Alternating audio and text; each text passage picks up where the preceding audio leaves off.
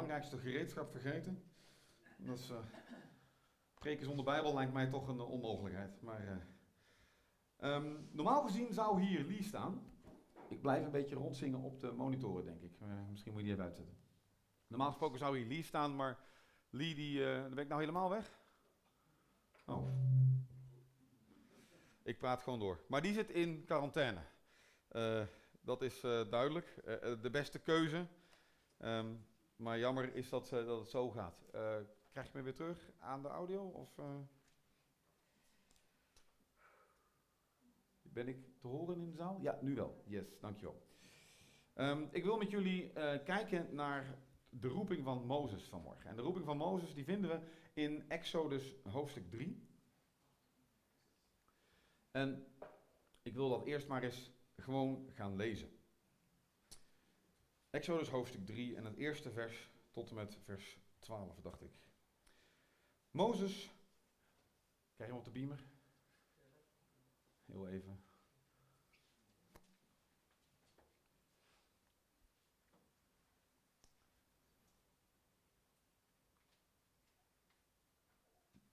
Op de beamer staat hij wel, thuis nog niet, maar neem aan dat mensen thuis een Bijbel hebben en het kunnen opzoeken. Exodus hoofdstuk 3. Mozes was gewoon de schapen en geiten van zijn schoonvader Jethro, de Midianistische priester, te wijden. Eens dreef hij de kudde ver de woestijn in. En zo kwam hij bij de Horeb, de berg van God. Daar verscheen de engel van de Heer aan hem in een vuur dat uit een doornstruik opvlamde. Mozes zag dat, het, dat de struik in brand stond en toch niet door het vuur werd verteerd. Hoe kan het dat die struik niet verbrandt, dacht hij. Ik ga dat wonderlijke verschijnsel eens van dichtbij bekijken. Maar toen de Heer zag dat Mozes dat ging doen, riep hij hem vanuit de struik: Mozes, Mozes. Ja, ik luister, antwoordde Mozes. Kom niet dichterbij, waarschuwde de Heer. En trek je sandalen uit, want de grond waarop je staat is heilig. Ik ben de God van je vader, de God van Abraham, de God van Isaac en de God van Jacob. Mozes bedekte zijn gezicht, want hij durfde niet naar God te kijken. De Heer zei: Ik heb gezien hoe ellendig mijn volk er in Egypte aan toe is. Ik heb hun jammerklachten over hun onderdrukkers gehoord. Ik weet hoe ze lijden. Daarom ben ik afgedaald om hen uit de macht van de Egyptenaren te bevrijden en om hen uit Egypte naar een mooi en uitgestrekt land te brengen. Een land dat overvloeit van melk en honing.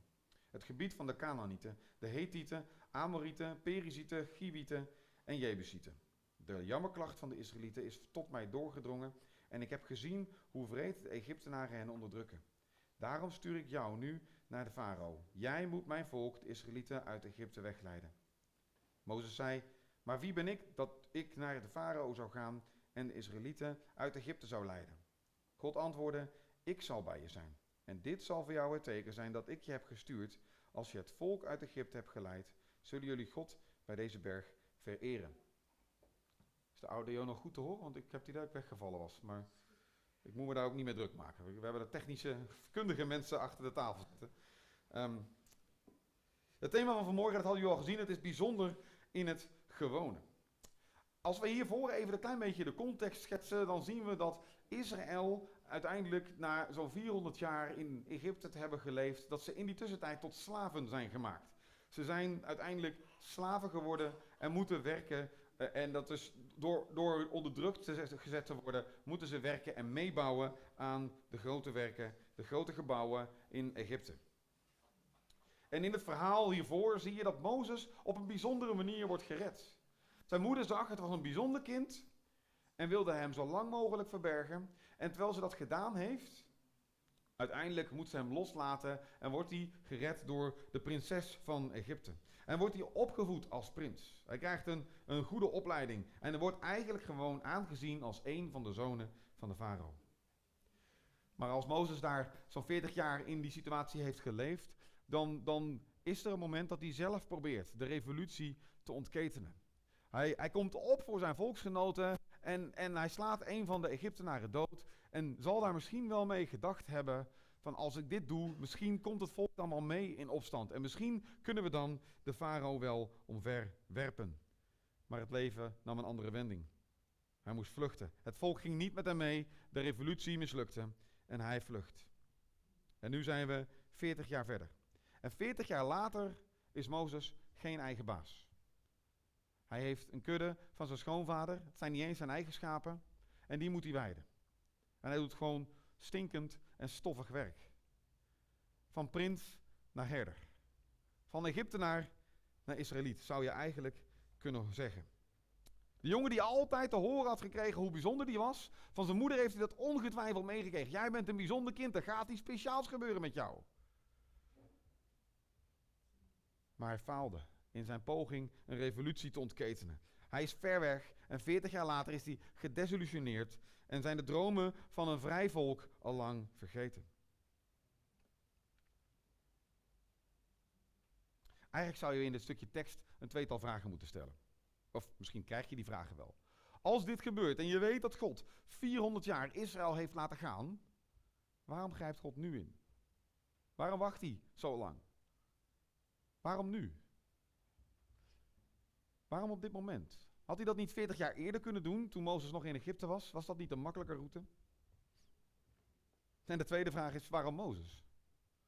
Mozes is ondertussen 80. Dat mag je toch wel de herfst van zijn carrière noemen. En, en als je 80 jaar bent en God gaat je voor iets roepen, de meesten van ons denken, laat dat maar aan de jongeren over. Maar God kiest Mozes, de mislukte revolutionair. Ik geef niet direct antwoord op deze vragen.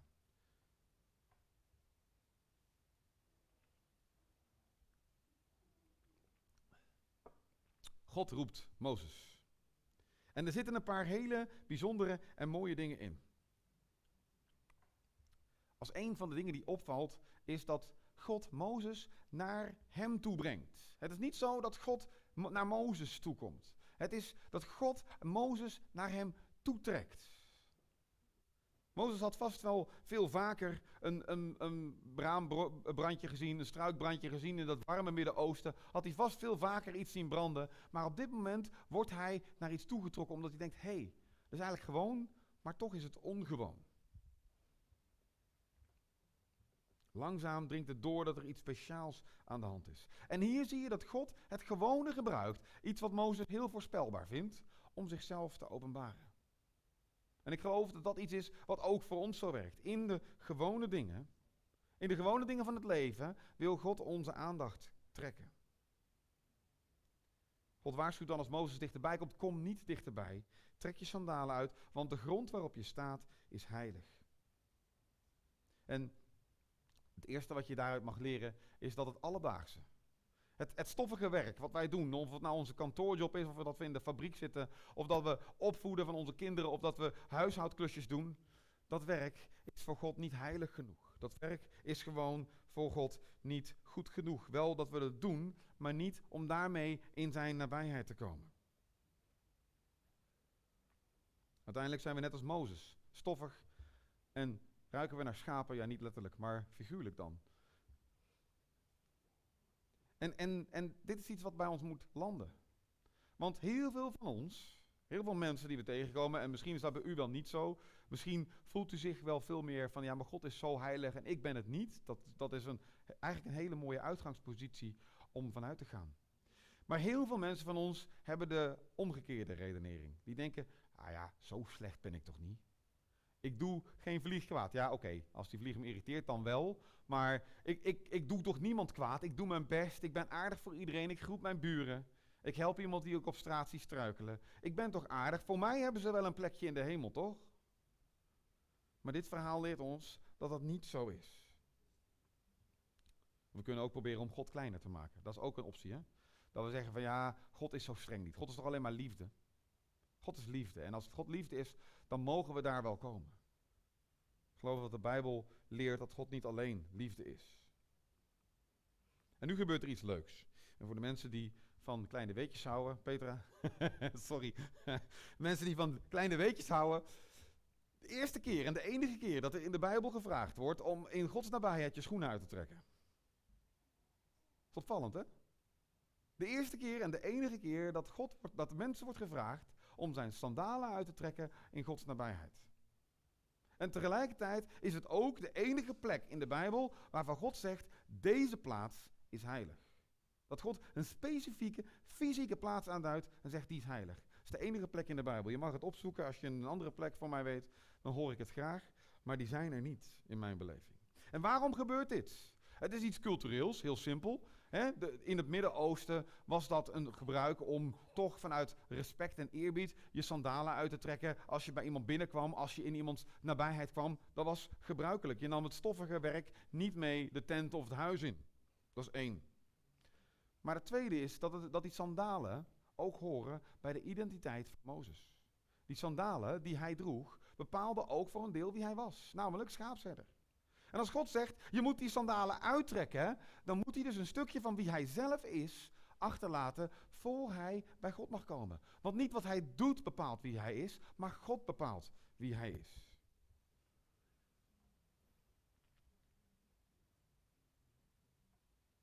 En eigenlijk is dat iets wat je, een patroon wat je in de hele Bijbel ziet. Als God op een plek komt en neerdaalt, dan wordt dat wat onheilig is heilig. Je ziet het bij Jezus ook. Volgens de Joodse wetten, de reinheidswetten, die God notabene zelf opdraagt, dan mag je een melaatse niet aanraken. Maar wat doet Jezus? Jezus raakt de melaatse aan en zegt, wees rein. En in plaats van dat Jezus verontreinigd is, wat volgens de Joodse wetten wel het geval was, raakt die melaatse rein. Als God binnenkomt en een plaats aanraakt of jou aanraakt, dan is de situatie zo dat wat onrein was, rein wordt in zijn tegenwoordigheid.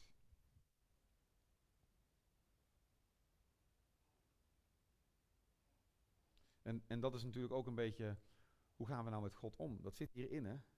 Hoe gaan we met God om? Is, is God ons maatje, onze beste vriend, onze buddy?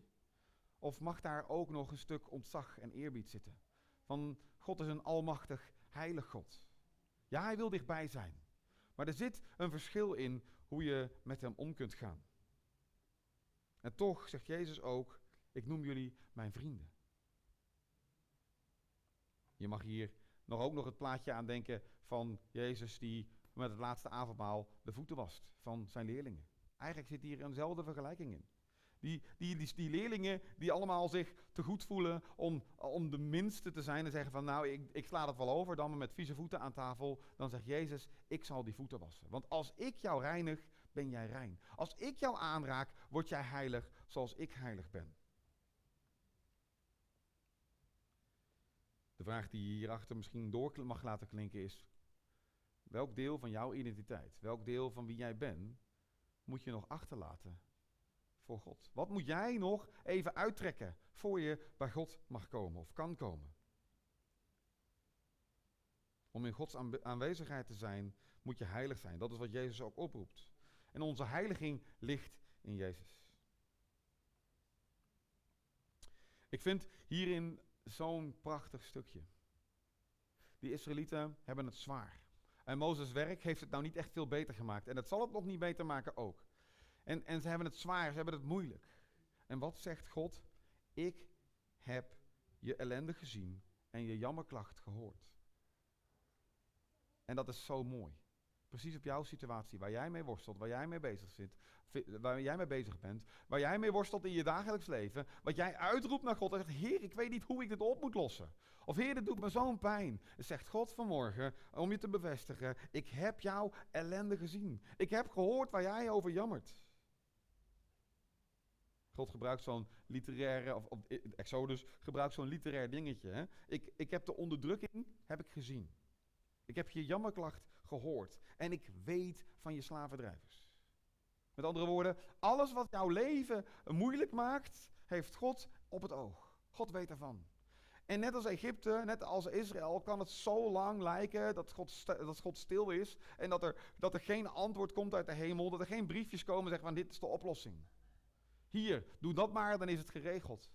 En dan kan het zo lang duren voordat God iets van zich laat horen. Maar ondertussen is dit wat God zegt. Ik heb je ellende gezien. Ik heb je jammerklacht gehoord. Ik vind het zo'n bemoediging. Waar je ook mee worstelt. Of je nou thuis zit en denkt, had ik maar in de zaal gezeten. Had ik maar dat, dat donderdag contact gemist. Waren we maar zus of zo? Ja, het leven is niet anders. En God heeft toch jouw jammerklacht gehoord en de ellende waar je in zit. Er zit nog een element in wat ik fantastisch vind. Als God zichzelf openbaart, dan openbaart hij zichzelf als ik ben de God van je vader. Het is heel opvallend dat God niet hier begint met ik ben de God van Abraham, Isaac en Jacob. Hij begint met ik ben de God van jouw vader. God vindt familie zo belangrijk. God vindt familie heel erg belangrijk.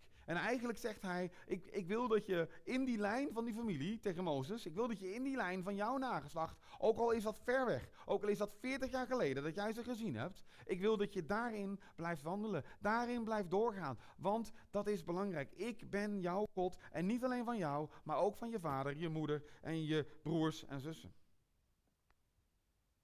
En in eerste instantie mag je denken aan een stuk herstel wat er mogelijk is in familieverbanden door het evangelie, door de genade die God wil geven. Maar dat is niet altijd mogelijk. Herstel heeft soms gewoon van twee kanten beweging nodig. En Jezus zegt dan ook in Marcus 10 dat een ieder die zijn broer of zijn zus, zijn moeder of zijn vader of kinderen of huis of akker achtergelaten heeft, omwille van mij en het evangelie, Ieder die al die dingen achter zich gelaten heeft. Ieder die, die omwille van dat hij gelooft in Jezus. Dat hij Jezus wil volgen. Uh, te maken heeft met dingen die hij los moet laten. Familiebanden die doorgesneden zijn. Jezus doet een belofte. Ieder zal het honderdvoudige ontvangen. In deze tijd broers en zussen.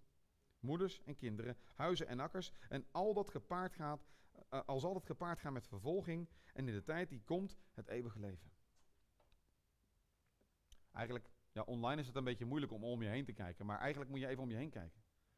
Jezus zegt, met andere woorden, dit is je familie. Als je familie hebt losgelaten, als je banden met je familie zijn doorgebroken omdat je een volgeling van mij bent, kijk om je heen. Dit zijn je broers en zussen en je moeder. En, en online is het lastig. Het is, het is, kijk even in, de, in de, de, de lijst van deelnemers. Dan zie je wie daar zitten. Die in hetzelfde schuitje, schuitje zitten als jij. Dit zijn je familie, je broers en je zussen. Het allerleukste van dit hele verhaal vind ik nog, en dat doet God zo vaak. Mozes die begint met, ja maar waarom ik? En, en, en, er is een probleem, ik heb het gehoord, en nou ga ik er wat aan doen. Dan denk je, ah dat is mooi, ik stuur jou. Oeps. Gaat u mij sturen? Ja, ik stuur jou. Dat is wat God zegt. Tegen Mozes, maar misschien ook wel tegen jou vanmorgen. Niet zoals in, in hoofdstuk 2 in eigen kracht proberen dan maar iemand doodslaan en kijken of er van allerlei mensen meekomen om een opstand te creëren. Nee, maar nu in Gods kracht. Mozes voelt zich ongeschikt. Heel hoofdstuk 4 is een gesprek tussen God en Mozes over waarom Mozes daar niet geschikt voor is. En toch uiteindelijk gaat hij wel. En als jij je ongeschikt voelt, voelt om iets te doen in het koninkrijk van God. Als jij je ongeschikt voelt om de taak uit te voeren die God op je hart gelegd heeft, dan ben je goed gezelschap. Mozes is een voorbeeld. Gideon voelde zich ongeschikt. David voelde zich ongeschikt. En zo zijn er legio voorbeelden van mensen die zich niet geschikt voelden om te doen wat God van ze vroeg. Maar God zegt: Ik zal met je zijn. Dat is Matthäus 28. Ik ben met je tot aan het einde van de wereld. Laatste stukje waar ik nog even naar, nog even naar wil wijzen is dat teken. Dat is zo frappant, hè? Mozes heeft een bijzondere ervaring. En ik, en ik denk dat als we elkaar eens goed zouden bevragen, dat de meesten van ons wel eens ergens een bijzondere ervaring met God hebben gehad in hun leven. Of dat dat helemaal niet te verklaren is, of dat je iets wat je niet goed uit kan leggen, maar wat zo brandde in je, of, of van buiten kwam, dat is bijzonder. En, en, maar nu zegt God, ik zal een teken geven. Het teken zal zijn dat ik je heb gestuurd, is als je het volk hebt weggeleid, zullen jullie bij deze berg mij vereren. Dat is het teken, een raar teken. Helemaal geen spectaculaire dingen. Niet iets van, joh, ik zal nog extra wonderen doen, of ik zal dit doen, of ik zal dat doen. Nee, het teken zal zijn dat als jij dit gaat doen, dat ik jou zeg dat jij hier zult komen staan met het hele volk. Als jij gaat doen wat ik zeg, moet je mijn woord vertrouwen. Moet je op mij vertrouwen dat wat ik zeg waar is. Dat is het teken. Dat is wat God vraagt. Helemaal geen nieuw wonderteken. Helemaal niet een, een nieuw, uh, nieuwe ervaring met God. Nee, maar gewoon Gods woord. Wat je zult moeten vertrouwen. God voorspelt hier een stukje van de toekomst en zegt: Dit zal gebeuren als je mij gehoorzaam bent. En Mozes moet daarin God gehoorzamen. Als je dit stukje doorkijkt en, en ziet wat, wat er allemaal in zit. God roept. En God roept je naar hem toe. Hij vraagt om dichter bij hem te komen. En misschien moet je iets van, van jezelf achterlaten. Moet je dat afleggen? Moet je sandalen uitdoen? Wat, wat, eigenlijk te goed bij jou past. Een stukje van jouw identiteit in de wereld. En God wil jou een nieuwe identiteit geven in Jezus. En God heeft je ellende gezien en gehoord. Hij weet waar je mee worstelt. Hij hoort het en hij wil er wat aan doen. Hij wil ermee bezig zijn. En we mogen elkaar dan ook opvangen als familie, als broers en zussen en om elkaar heen staan in gebed in praktische nood. En God heeft ook deze opdracht. Net als in Matthäus 28 Jezus zijn discipelen uitstuurt, zegt hij vanmorgen, ik stuur jou. Als jij een nood ziet ergens, als jij problemen ziet ergens, als jij een jammerklacht hebt gehoord, ik stuur jou om daar wat aan te doen. Vertrouw op mijn woord, want wat ik zeg is waar. Zullen we bidden?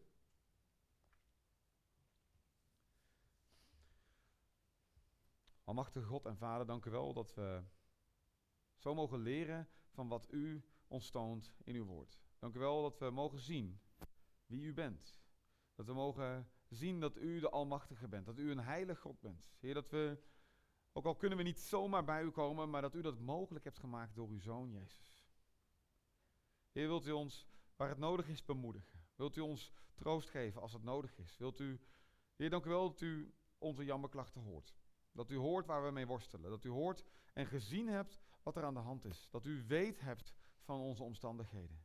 Heer, dat u ons niet zomaar alleen laat, maar juist aan elkaar hebt gegeven als broer en als zus. Heer, we willen zo vanmorgen ons hart aan u geven en, en openzetten. Heer, wilt u met uw Heilige Geest in ons hart werken, zodat we juist vanmorgen u kunnen ervaren en mogen weten, ik zal er zijn. Ik zal met je zijn. Tot aan het einde van de wereld. Uw naam zij geloofd en geprezen. In Jezus' naam.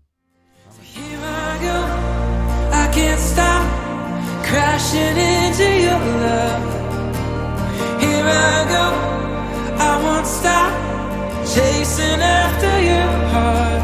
Oh, here I go. I can't stop crashing in.